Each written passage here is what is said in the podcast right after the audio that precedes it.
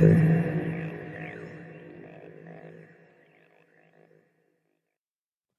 afternoon and welcome to Doing More with Less How to Run an Efficient IT Shop in Tough Times, a Health System CIO Media Inc. production.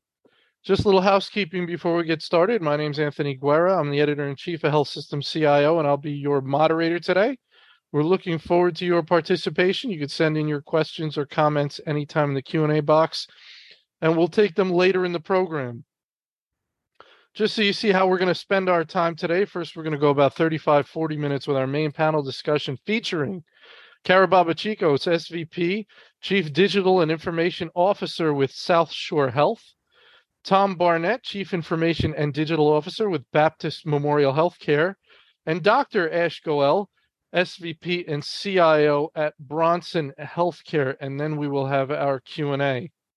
So let's jump right in. Very important topic today, and I think people are looking for some ideas and guidance on how to navigate these uh, tough times.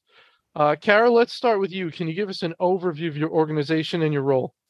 Sure. Um, so I'm Chief uh, Digital and Information Officer at South Shore Health. Um, I've been there about six years.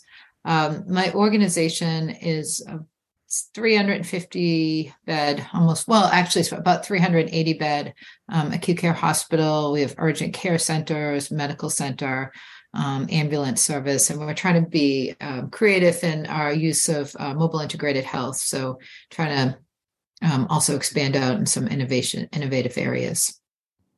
Very good, Cara. Thank you, Tom. Sure. Uh, Tom Barnett, Chief Information and Digital Officer uh, for Baptist Memorial. Baptist Memorial is headquartered out of Memphis, Tennessee. Uh, we are a 2,700 bed, 22 hospital health system over a tri state area, predominantly serving Northeast Arkansas, Western Tennessee, and North and Central Mississippi. Uh, we have about 150 clinics, ambulatory clinics, uh, which is serviced by our 1,000 member Baptist Medical Group physician group. And uh, we also have our Baptist Health Sciences University from an academic perspective uh, that has uh, degree, degree programs in both nursing, imaging sciences, and uh, we'll be opening our orthopedic medical school uh, two years from now. Very good, Tom. Thank you. Ash? Yes, uh, good afternoon or good morning, depending on what time zones people are in. Ash Goel, I am the Senior Vice President and Chief Information Officer at Bronson Healthcare Group.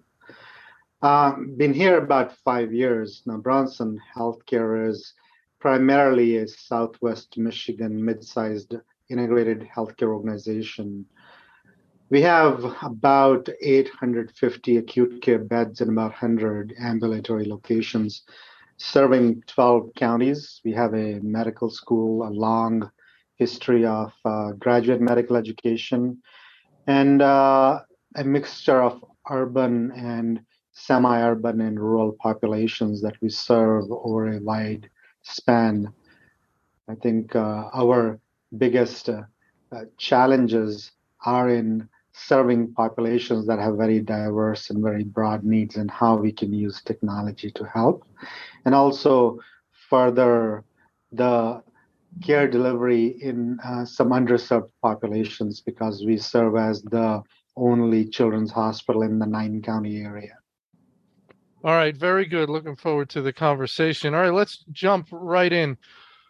In my description of this session, I wrote economic headwinds have left health systems margins thinner than ever, with the result that IT budgets and past investments are being put under the microscope. So, is that in fact the case? Uh, if not, let me know. Please let me know how you see the situation. Cara, we're going to start with you. Uh, everything's under the microscope right now um, everyone might have different organizations, but under the financial burdens that we're all experiencing, um, we have to be very creative about our decision making and ROI on different projects. Um, you know, we are, I don't know if we're okay to say vendor names, but we've put a very large EHR in. Um, and it has a fair amount of expense tied to it. So it's really about leveraging the investment and making sure you're getting more with it. Um, in my role, at, and we also have a new ERP system because everyone's put once everyone put in EHRs, they're all put in ERP systems, right? Right. Um, and so it's all about for us because we don't have a ton of capital um, and a, a, lot of strategic capital that we can allocate for the next couple of years. Um, we're really trying to do in my role, even as digital officer, it's about going back and looking at the systems and making sure you've maximized the efficiency of how they're operated um, make sure that we're enhancing the user experience as much as possible, whether it's an applicant who's applied for a job and that we're making that super easy, whether it's someone who's doing recruiting, how we're doing integration and, and making that a lot more, um, you know, b- less burdensome. And then obviously going out and trying to make the providers of care, the um, doctors and their documentation as efficient as possible. So you know there's a lot we're trying to do um, and everything is being looked at and you know we're really trying to do our pro formas and our business justifications that show like how we're making things more efficient.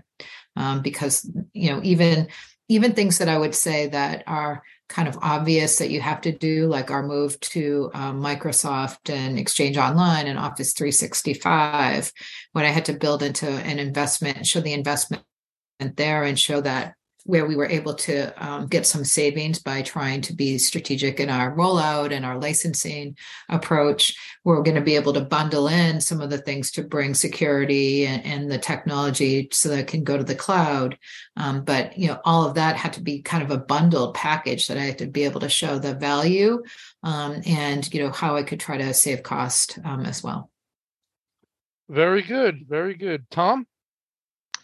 Uh, absolutely, I see it very similar. Uh, same thing. I think we're seeing increased supplier costs. It doesn't matter what you're you're buying, whether it's at home or in the business. Uh, but uh, from an overall health system perspective, those costs are, are going up due to a variety of uh, reasons. I mean, whether it's uh, international conflicts, inflation, global supply chain delays, and so forth.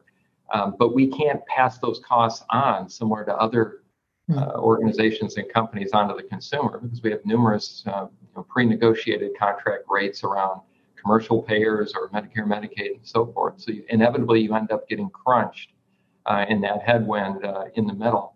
And as everybody comes around the table as a senior executive team, uh, typically IT tends to be one of the larger budgets that everybody begins to look toward. So I definitely think making sure that we're scrutinizing those budgets and, and making sure that we're getting maximum miles per gallon, if you will, out of those investments uh, is absolutely imperative uh, to not only to our department, to, to the organization that we support as well.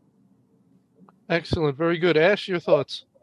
Yeah, I would agree with both Cara and Tom. I think the economic headwinds certainly have caused a lot of uh, inflation on acquisition of both hardware and certainly services and even simply licensing costs and a lot of technology. We have been in the midst of a lot of growth, and uh, our technology challenges are around how to support that growth without necessarily scaling the costs that come with that growth. And uh, that's where building maximum efficiency has become very important. Cara had talked about also maximizing technology to reduce the amount of time that users are spending in the system in inefficient workflows. And we are uh, certainly facing that as well. So, uh, a little different flavor in that we are certainly seeing more technology investment both internally within our own organization, but also around us in the Michigan healthcare space. But uh, we have uh, not been able to keep pace with what the organization needs. And uh, certainly, talent has been a big cost for us because retaining and keeping talent has become a big challenge. And uh, when you come to the table, as Tom was talking about, meeting the organizational needs, we are asking that question every time how much can technology do to be at the forefront of the change in supporting organizational growth and not becoming a bottleneck? So telling a better story that investing in technology is important and it is necessary and not be left behind because the desires of the operators or business development are we want to grow, grow, grow, but that comes at a cost of also investing in technology. So keeping that linkage tight and the strategy up front is very important to us. Excellent. Very good. Okay, next question. There's a lot here. Tom, we're going to start with you. What's the best way to ensure that every dollar is being allocated in the right place. Are dollars committed to pr- supporting previously purchased products or started projects being more closely scrutinized? I think we said they are. There's much less tolerance for it'll start paying off soon, or it's impossible to figure an ROI on this. And then I think that Cara mentioned something about this that the majority of an IT budget is essentially committed mm-hmm. to very large uh, applications and projects um, so how much discretionary room is left to do all the new things people want to do? So Tom, wherever you want to jump in there. Well, I think what we're seeing is is, and I think to Ash's point as well, there is um, during these particularly uh, you know sensitive economic times as we're dealing with things that we are. While that eye or that light does turn back to IT in terms of hey, there's a big expense there. There's also a tremendous amount of opportunity as has been said. So making sure that we're applying things to to initiatives that return uh, some type of, of ROI.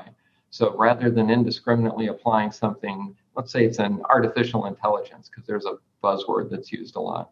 Uh, it may be AI that's applied to something that has a cost to it that could be $500,000, but at the end of the day, it turns out it's only used by a few individuals you know, if we're comparing, how do we pl- apply those dollars so that we're getting maximum bottom line um, results from those dollars as opposed to something that's uh, maybe not as beneficial. So I think as we're prioritizing that, you have to look at. I'm not a fan of KTLO or keep the lights on as a term, but there is a certain cost to maintaining the the uh, operations on a day-to-day basis that's kind of non-discretionary. You don't have a choice. Typically, they're multi-year contracts anyway. What's discretionary is that percentage of the budget that can be put toward business problems, and I think that's where governance uh, definitely comes in. So making sure that we're selecting the right business case, applying those dollars appropriately, and making sure that we're holding both uh, the project team as well as operations accountable to, um, to delivering those results um, is how we prioritize. So inevitably, any governance system really benefits from some type of scoring because you don't know this those attributes going into a lot of initiatives. It sounds great. I heard a great vendor presentation. My buddy at another health system turned it on and they had phenomenal results. I'm sure they did. Will that work here? It's a different organization, but let's walk through it and look at it. And there's a lot of different dimensions you can use, whether it's patient safety, financial results, cost savings, um, physician efficiency. There's a lot of criteria you can put into that, but having some level of filtering to be able to have a more meaningful conversation around where to apply those dollars uh, is always a big benefit for the organization. Very good. Ash, your thoughts? Yeah, I, I would uh, add to what uh, Tom is saying here. Uh, you know, technology teams are planners. They like to think far ahead and look at what their committed dollars and resources are. What we have seen is that cycle has become shortened and the strategic spend has pivoted or shifted faster than we feel sometimes prepared to support. So, in that sense, there's a little bit of an unsettled nature around our governance. We used to be very effective at finding out what we are going to spend money in far enough in advance that was tied to system strategies identified year on year and tried to minimize variance from that because then once we had all the ducks in a row then the return on investment became a fiat accompli, right? Because it is supporting a system strategy.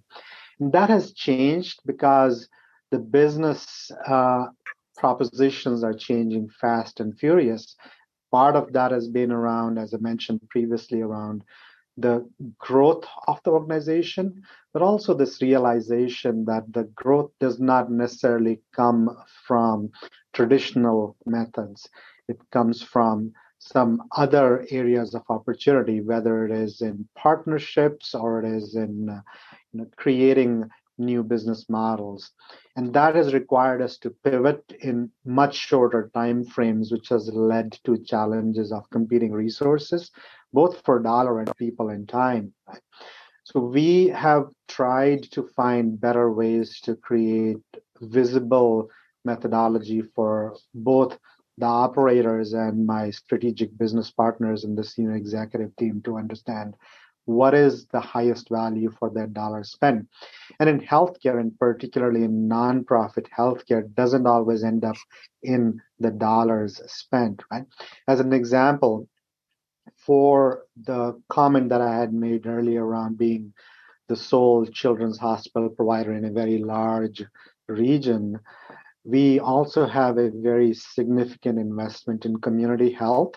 And we built a very large data infrastructure around geospatial mapping of social determinants and real data, that's language and ethnicity and all those things, and social determinants, which was not necessarily for use internally, but for use at public health level, for the counties, for the multiple other organizations around this area. And that was an investment that we did because there wasn't going to be an ROI, right?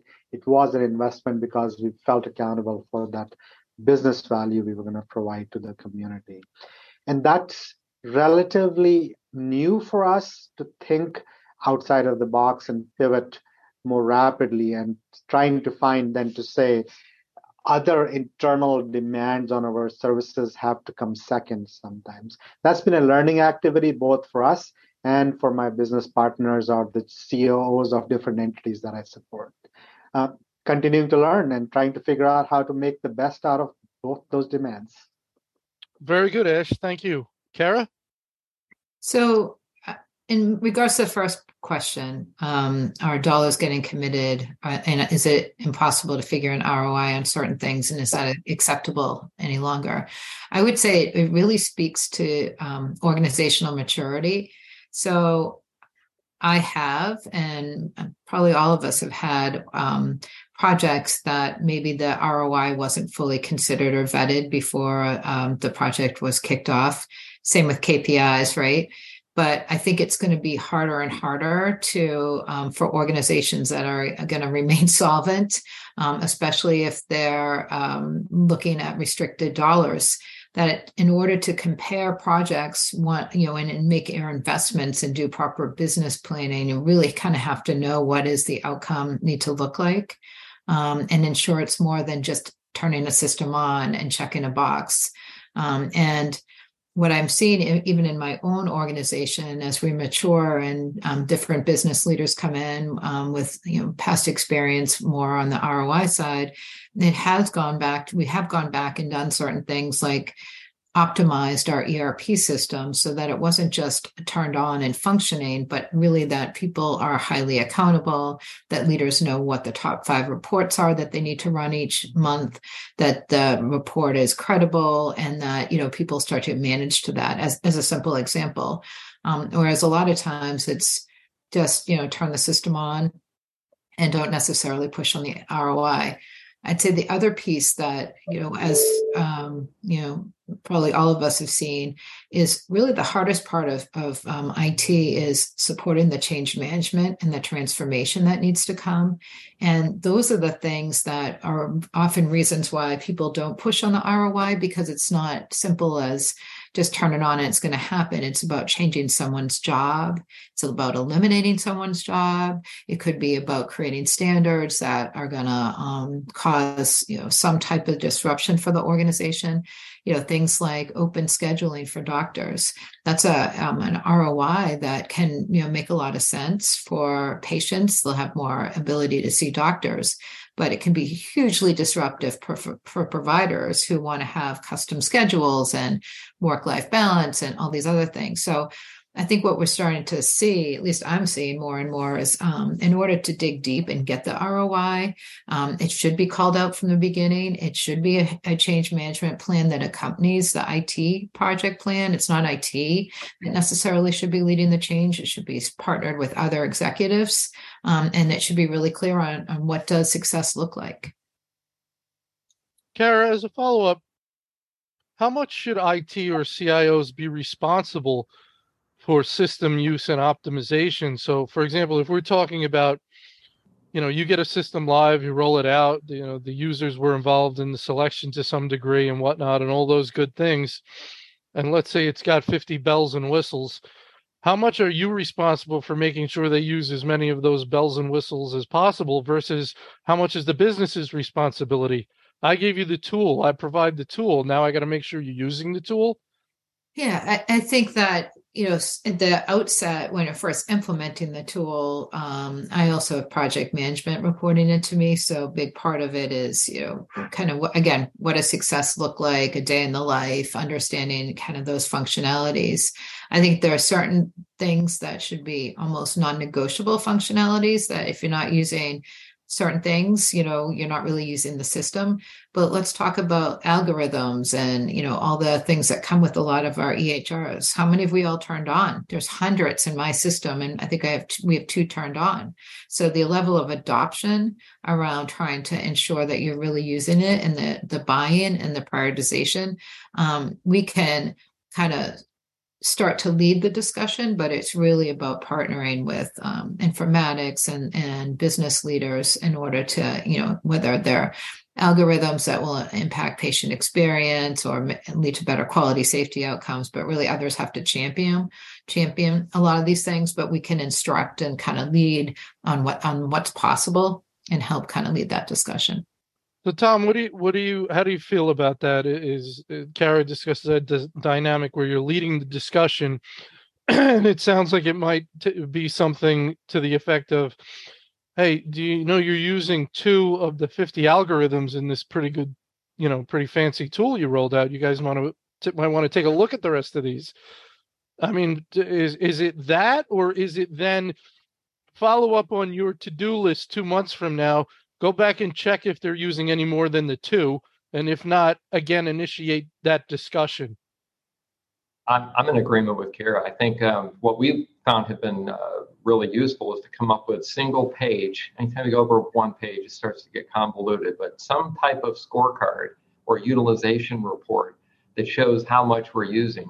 Uh, so that because many times they're so business uh, focused on the operation side you may not be aware that there is, uh, to Cara's point, the latest bell and whistle or, or something in the platform that we have not yet turned on because they're too busy doing the work that they need to do each day.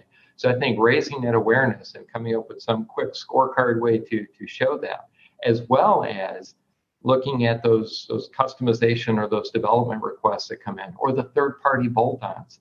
We always look at it from a threefold perspective. Is the current, if it's a cloud platform or an EHR vendor? Does the current vendor do it already? If not, is it on their roadmap to come up in the next year or two? If not, then we can look potentially at a third party package. But more often than not, I'll find out that that third party bolt on, the problem it's trying to solve, to Cara's point, has already been uh, addressed in the core platform mm. and it's probably something we've already paid for. Mm-hmm. But there wasn't an awareness. So I think making sure that we're explaining that keeping the dialogue uh, communication open and just raising that level of awareness. Ash, and any thoughts on that? Maximizing the miles per gallon point too. Very good, Ash. Any thoughts on that? Yeah, I love his miles per gallon analogy. Although I drive an EV, so I don't think I can claim that one anymore. Wattage per, I don't know. Go ahead. Yeah, kilowatts per mm-hmm. mile or something, right? 2.7 kilowatts per mile. That's what uh, something more than that. That sounds too much. but uh, yes, I think uh, both Cara and Tom have talked about this uh, uh, very well. You know, it starts with those KPIs that were identified when a large project was done, right? Those that one page around are we hitting some of those KPIs and go back to them at a certain point and understand are those working the way they were designed to work. I think one of the things that we have found very useful, at least in our organization, is that technology operators and technology managers, particularly project managers, are very good at processes and very good at accountability. So we have leveraged our resources to come back and organize how our users and our uh, end user leadership views the system and build partnerships to say, here's what we see, and we will help you better organize what your needs are when we go back for optimization efforts. We're in the middle of, uh, after completing a very large lab information systems uh, project. Uh, it was a legacy system that we needed to replace probably five years ago, but we finally got around to doing it after about an 18 month effort. And you can imagine the amount of change mm. that brought to both the entire organization and also to the lab operations team. And we went back after about two months and we have a very significant effort. Now that you're in the system, we want you to do these 20 things better, different, or you tell us what are the things you don't like or like about it that we can change and tracking those and making them into either initiatives or making them into small projects into themselves that the operating teams are leading, not us. Right? We're simply providing them with this set of resources that is working to do the work that maximizes their value. It's providing great results. We've found opportunities in the past with that effort, and I think we will keep learning to do that better and better every time. Good. So it's it's uh, obvious and clear that the responsibility of IT is not just to turn on the system, but um, to make sure it's being used. And so people need to appreciate that. All right, Ash, we're going to start with you. Let's talk more about governance. I've heard it said that governance is the key to CIO success, but sometimes it sounds like governance will dictate where the IT dollars go, and the CIO has little discretion in that process. And maybe that's the way it's supposed to be. Is that true? And how much influence, if any, does a CIO have on where the spending is going to go? Yeah, I think uh, both of those can be true simultaneously, and it depends upon how we approach it. And I'll tell you about my own personal approach to how I think about discretionary dollars in IT spending. And I like to go upstream by saying I'm not a recipient of how the governance processes decide where the IT dollars go but I influence the governance to what is the most strategically important priorities for the governance to decide upon. And that then leads to a relatively happy place where technology leaders like myself have influenced the decision making in a way that leads the operators, leads the clinicians, and leads the strategic leadership of the organization to spend the dollars in the right place.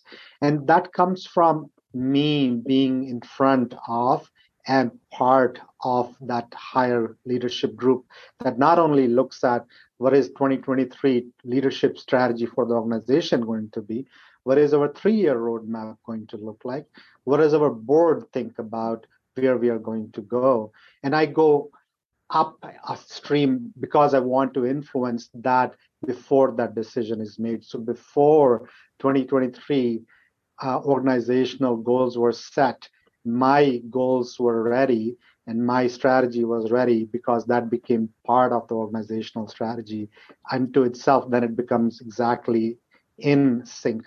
So i think governance is key but it is as upstream as you can go then it provides me with that opportunity to make sure that the dollars are spent. Because my role is not just to be the backroom computer guy. My room is to change how technology is used in the organization. Excellent. Cara? I would, um, so in terms of the influence on, um, I have on the spending, I would say that it, it depends on the situation, but I'd like to say that I advise um, and advocate, and that yes, governance does play a role, but it's just one of the contributors. So, as an example, there are certain things that I consider non-negotiable that we have to do. You know, whether it's maintaining certain systems, replacing hardware, um, you know, cybersecurity things, and sometimes that uses up most of the envelope of even discretionary capital. Um, and so I, I often, especially in these times, lead with here are the must do's. Like we have to do this. It's like, you know, air and oxygen, you know, oxygen, right, and water. Um, so, and then I think the governance side can help determine what are the other priorities that might be important. But I try to leverage um, senior leaders to also advocate for what they think is most important for their strategy and for the overall um, organization strategy and oftentimes I find that we then run into not dollar challenges, but resource challenges, right? So we might have a lot of things that we want to do, and there might be some dollars there, but then you know we don't have enough resources or they're on competing projects or and that can also dictate you know what's possible so i think we like to hear what the organization and others have as priorities and make sure we haven't missed anything. We kind of aggregate it all together, and there's various councils and ways that we try to set priorities and, and do some initial, like, you know, broad based ideas of what the projects are and, and what new initiatives are coming. And then we try to you know partner to advocate and then bring up any major roadblocks that are going to make something kind of a not even a a thing for a discussion based on timing, resources, dollars, things like that. Very good, Tom. So, uh, although the title that, that we all have is, is some form of chief information officer, I kind of approach it as my job's also chief explainer. Mm-hmm. So I become a translator of IT. So I view governance as kind of a it's it's a twofold. Number one, I get to explain kind of what's comprising that overall technology stack or that screen that somebody may click in operations, everything that has to happen behind it in order for that screen to operate appropriately, as well as kind of make sure that we're giving finance a forecast of what it takes. So let me put it this way.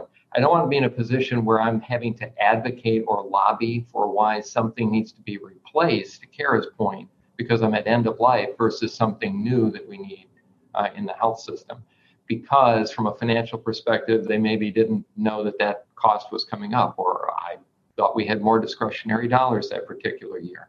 So I like to make sure that I'm kind of bundling all of that together as a service, all of those different layers, even if it's infrastructure, and forecasting. Here's your your kind of your run rate. Your this is keeping us in business, keeping everything operational. And then let's have a dialogue. So now that's the other part of governance that, that I like is that becomes a decision making body help me with the competing priorities for these narrow and in some cases dwindling dollars that can be put toward new initiatives. Um, but from that perspective, it, it's it's I need to be able to translate the other direction too. I've got to be able to portray those technology initiatives or those projects in business terms.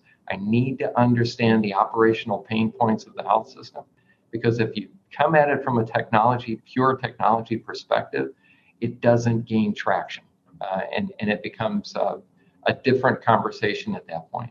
So, backing it up, I think making sure that we're projecting what it takes to keep us in business and then having an intelligent, translated discussion from a business perspective about where to apply those new dollars.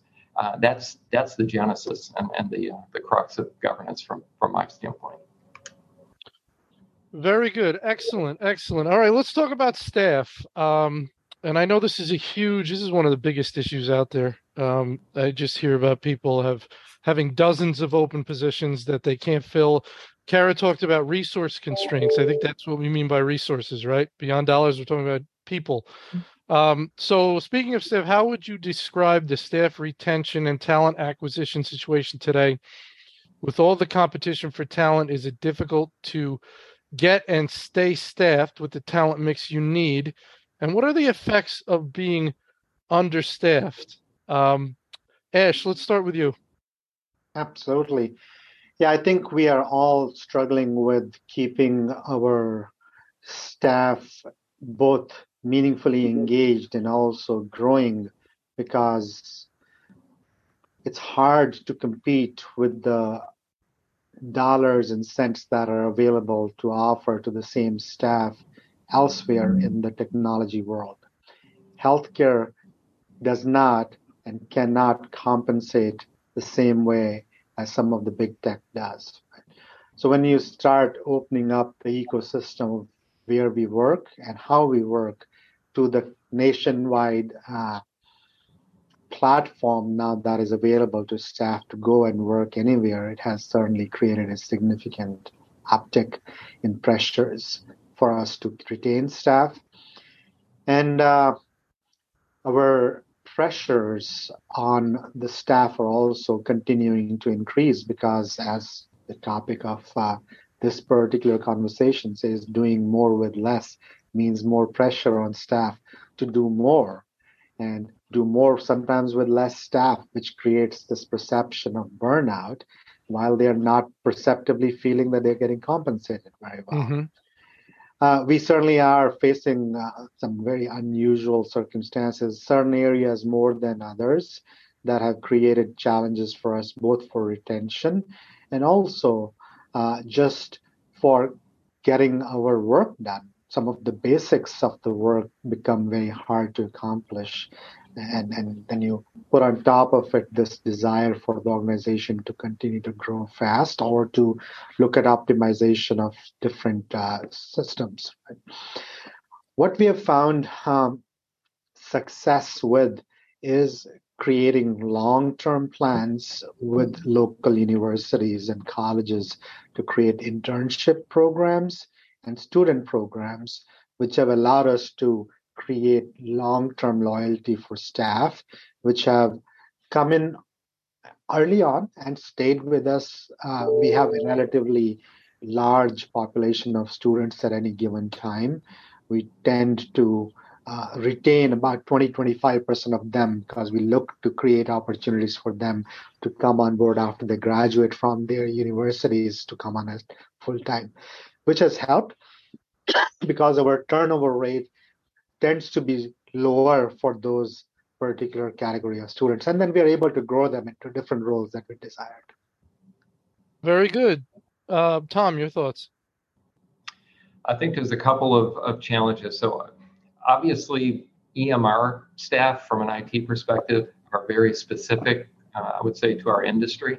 Once you get out of that application i think to ash's point we're now competing with almost every other industry that's out there and with the uh, with the remote work aspect, it's um, somewhat nationalizing the labor pool, you could say. So it's it becomes challenging. So I think that's where it comes back to making sure that we're investing uh, in our people. So as you go through transformation and we move from apps that used to be in our data center into now more cloud platforms, investing in training uh, for those resources to help us get there because they already know our organization. Let's have them help uh, have the skills to get us to where we need to go as well in the new world, uh, as well as tying it back to the mission. I had a former uh, colleague with whom I worked uh, brought it up in social media the, the other day and said, uh, you know, at the end of the day, we're we're helping the patient. So everything that we're doing here is connecting back to patients, patients' health and, and lives. And I think that's a very important value prop that not every industry uh, can make. So I think it, it all gets back to the point of just making the case uh, for the employees, providing as many options, and making sure that we're providing uh, flexible options uh, to be able to accommodate uh, certain employee circumstances and so forth. And at the end of the day, it's because I still believe this. It's healthcare IT is the most exciting place in any industry to be. And I think once you can make that case to employees, uh, that goes a good part of the way towards that retention. Excellent, Cara. Yeah. Um, so yeah, we have definitely, like everyone else, have staff retention, talent acquisition challenges. I would just say that on a positive side, thank God we're not in nursing because um, that's so much. I, I see their challenges as entirely different and it's going to really change how healthcare is delivered in the future. Um, it's just not going to, can't sustain the way it is. Um, as to IT, I think we, yes, we have challenges. I think the whole country has challenges um, for every job, not just IT jobs, right? So, I mean, you name it, right? Every everyone's having challenges hiring staff.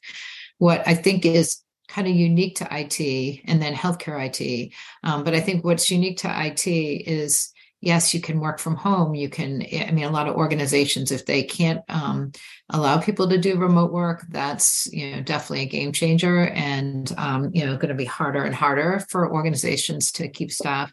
I think it is super competitive out there, especially systems like our ERP systems that we're putting in and cyber. They could go to any industry work for any industry and do the work that they're doing.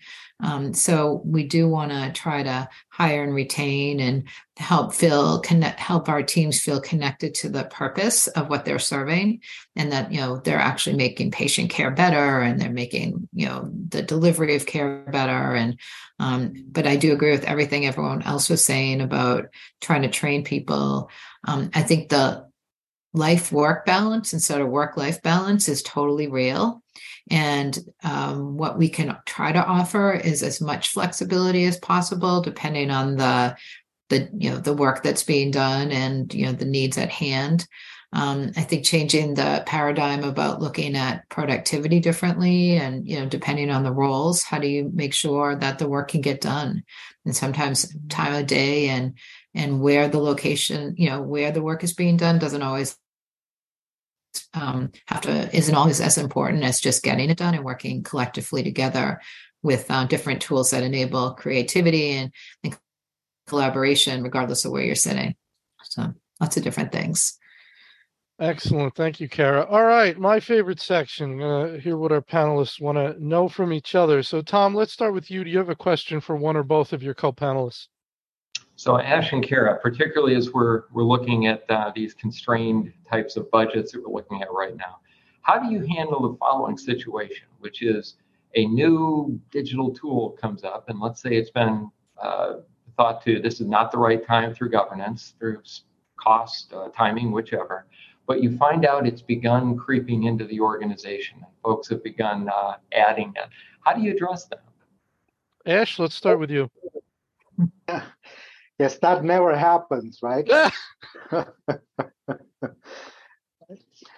I think our challenges are far and wide, and very often uh, they become uh, very, very uh, difficult to try and manage, especially in the world where a lot of these services have become uh, applications as a service or software as a service. And we have done two or three different things to try and manage um, that aspect of it, especially if it is something that has already been included into the organizational ecosystem. And first is we created a, uh, a relatively leaky but somewhat effective uh, ability to try and at least get control over how the dollars are spent on loosely technology applications throughout the organization. So if something like that happens to come into the organization, we take over the management of it. We look at it from certain basic aspects of whether it meets our security requirements, whether it has all the contractual appropriate controls in place, and then we take over the delivery and efficiency of the system going forward. And then we have a annual process to see if there are duplicates and we look to retire things that don't need to be there in the organization. It's a whack-a-mole sort of a process that ends up being a perpetual game that you have to do. We don't say no. We can't say no because that becomes too much of a IT is a shop of saying no to everything. We rather bring it into the ecosystem, control it, and then look to exit it if there is duplication throughout the system. That's how I like to approach it, Tom. Cara? So I like Ash, I like the approach of yes, but right? So we can do this, but here's what we're going to need in order to kind of make it successful. And um, ask them, you know, the organization or the group that's, you know, wanting to bring the product in to help support the cost of even um, temporary help to kind of get it implemented. That's one thing. I think the safeguards and the checks and balances, every organization is different you know steps along the way but i think some of you ta- talked about this already right? So the sidebar you know so first of all software any software going to bring into the organization. If someone's buying it and it's cloud based and you're sending patient data like sh- that has to get shut down unless it's evaluated right? So there's a whole a bunch of unintended consequences that we um, try to manage that or if we find out about it it's going to need to go through a review I think the procurement process and who pays for it and the checks and balances there also are some other safeguards that we put in place. So a lot of IT software has to go through me anyways. Um, but if the ship has sailed and you're trying to remediate it, I think that, you know, either it's going to not scale probably well or with standards, or maybe there's a capability where you can have an ask and ask for either additional resources or something to assist. Um, what you know some of the the steps initially i think to to stop it from going in and lessons learned and the reasons why and part of the education on how you do go about going through a process to get um, you know something into the organization and coming up with the playbook and the steps and making sure everyone's aware of it so that it's fair game and that people know what to follow and how to and how to do it correctly if I may, Cara, I'm going to pick on this because it triggered a memory. We created a easy button process mm-hmm. for essentially educating people. I want a. We publish a portfolio of services out to the organization. We call it the easy button process. Here's what you do when you need something. It doesn't work all the time, but at least it tries to publish out to people that we're not saying no. You're saying come to us and we'll help you get there. Mm-hmm. Exactly. All right, very good. Ash, do you have a question for one or both of your co-panelists? Oh, I do. I have a million dollar question for both Uh-oh. of them. uh, what are your thoughts on managing remote teams? Or would you forecast two, three years from now, thinking about balancing out bringing people back in person fully most of the time, never how are you approaching that uh, mix of challenges around managing multiple teams, different places, the cultural challenges of you know, new people coming on board, turnover happening, people don't know what they don't know, and all those drifts that'll happen in how the teams perceive themselves. The longer this hybrid remote sort of work situation continues, I love your ideas on it. Cara, let's start with you.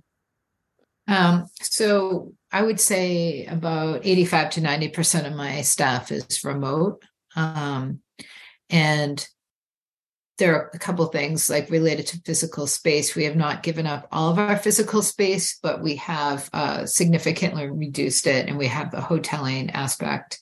Um, and I do have a few people who still have interest um, and being on site every day and they can have allocated space and and or if they're a manager and above they get an office.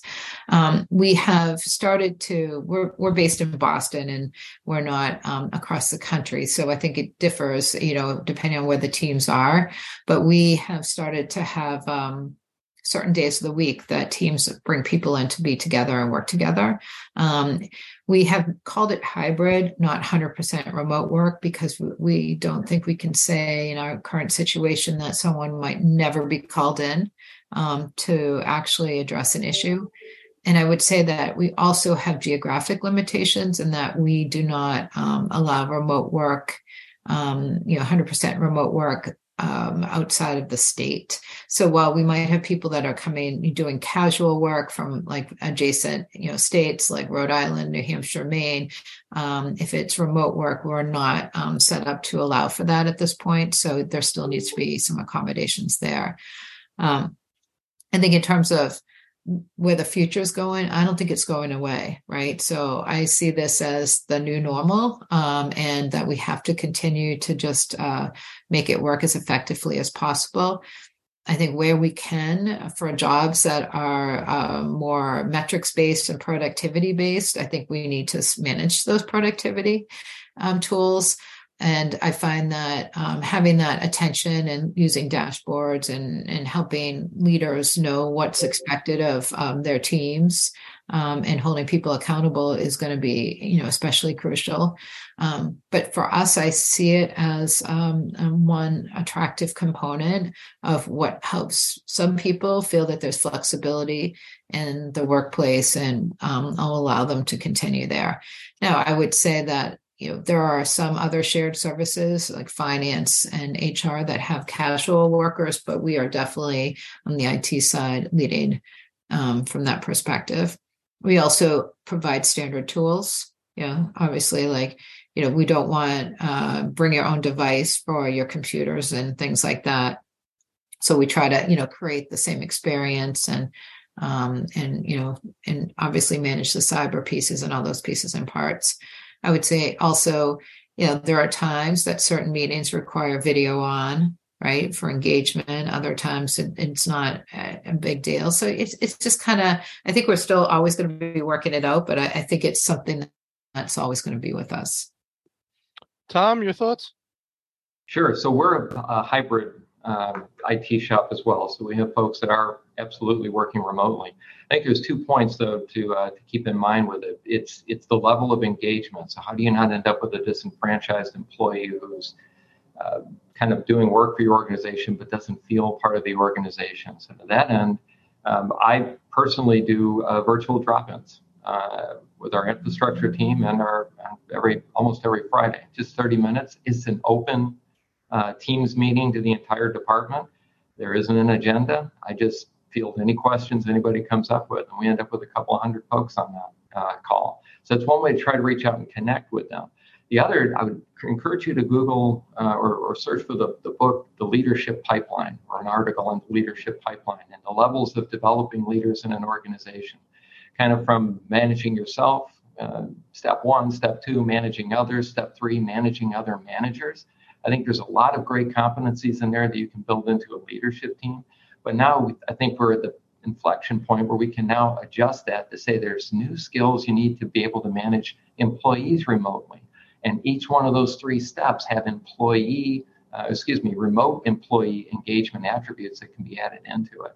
And um, I think definitely having the right ratios. Uh, one manager to 30 employees, probably not the best for a remote environment, but making sure that we keep it small enough so that you can keep tabs on them. I agree with Cara. Metric, uh, productivity metrics are important, but I also think keeping that casual stop in. Uh, I was able to work with our CEO even within our, our Microsoft Teams platform to uh, to interpret the availability indicators. The little jelly bean lets you know if you're in a meeting or not. And when it's green, our CEO will do a virtual video drop in uh, with an employee just round on them, just to see how they're doing. And uh, he absolutely loves that approach. Very good. All right, we're almost out of time. Uh, I'd like to do a lightning round of final thoughts. Uh, your best piece of advice for someone in your position at a comparable organization, an organization of comparable size.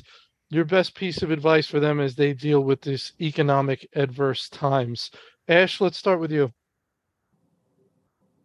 I think uh, the most effective uh, part of dealing with the challenge with economic headwinds is that flexibility in what you're committing yourself and your teams to and how you make sure that your teams are engaged and engaged in the right work is most important.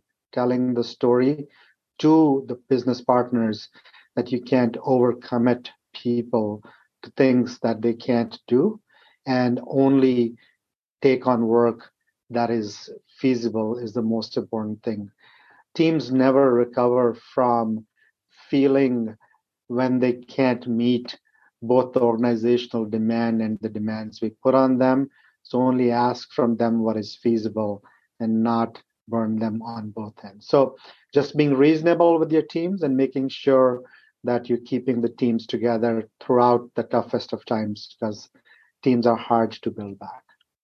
Very good, Ash. Thank you so much. Cara?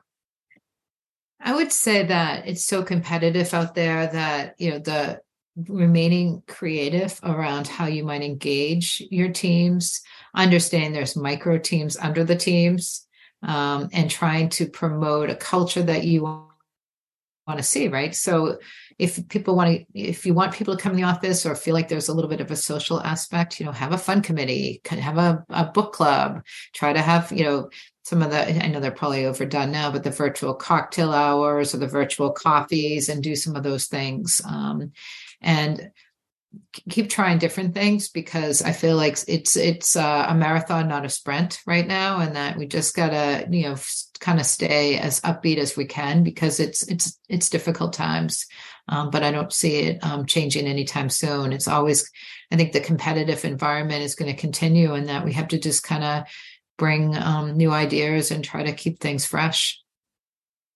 Very good, Tom. We'll give you the last word. Uh, I, I, think the, the key is to make sure that, uh, particularly, it's actually better during these types of economic downturn type of environments to um, uh, to reassess what you're doing, uh, get back to making sure that we're doing what we should be doing for the health system, and that scope hasn't increased over time, uh, maybe in an inefficient fashion. Rationalizing applications, rationalizing hardware, particularly as we're beginning to move from on-site to cloud managing your costs, making sure you don't spend up more than you need. You want your consumption to be right in line with your usage. And then open dialogue, dialogue, dialogue, dialogue with the business side, making sure that we're, we're taking those discretionary dollars we have and making sure that collectively we're all applying them at the best spot at the right time in the right way. And I think that's one way to get through uh, what we're all faced with right now.